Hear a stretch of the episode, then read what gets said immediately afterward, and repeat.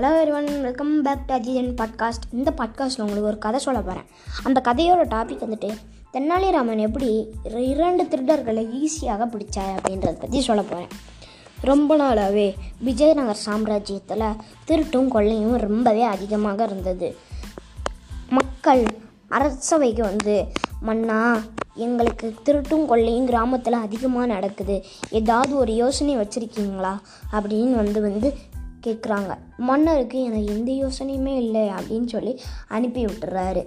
ஒரு நாள் மன்னர் ரொம்ப சோகமாக இருந்துக்கிட்டு தெனாலிராமன் கிட்டே கேட்குறாரு தெனாலிராமா உங்களுக்கு ஏதாவது யோசனை இருக்கின்றதா? அந்த இரண்டு திருடர்களையும் எப்படி பிடிப்பது என்று?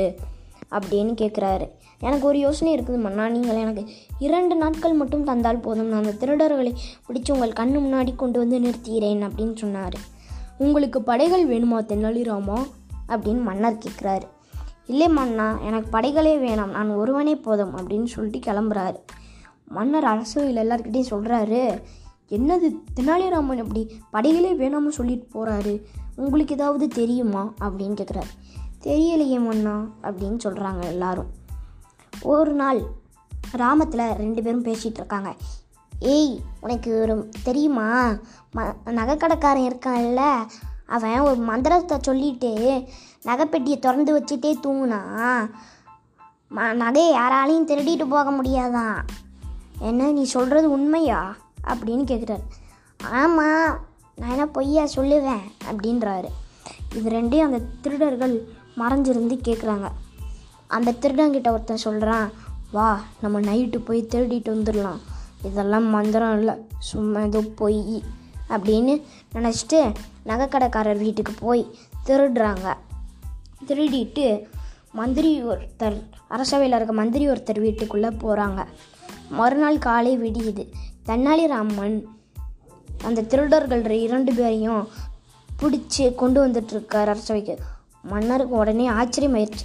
தென்னாலிராமா எப்படி இவர்கள் இருவரையும் பிடித்து கொண்டு வந்தீர்கள்?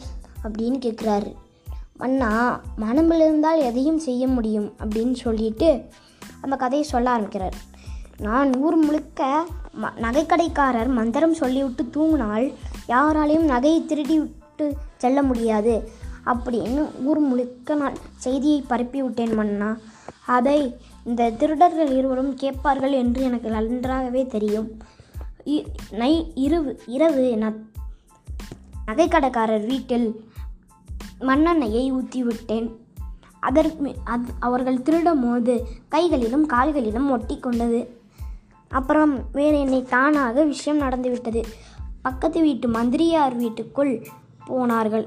அப்பதான் தெரிகிறது இவர்கள் இருவரும் மந்திரியுடைய ஆட்கள் என்று.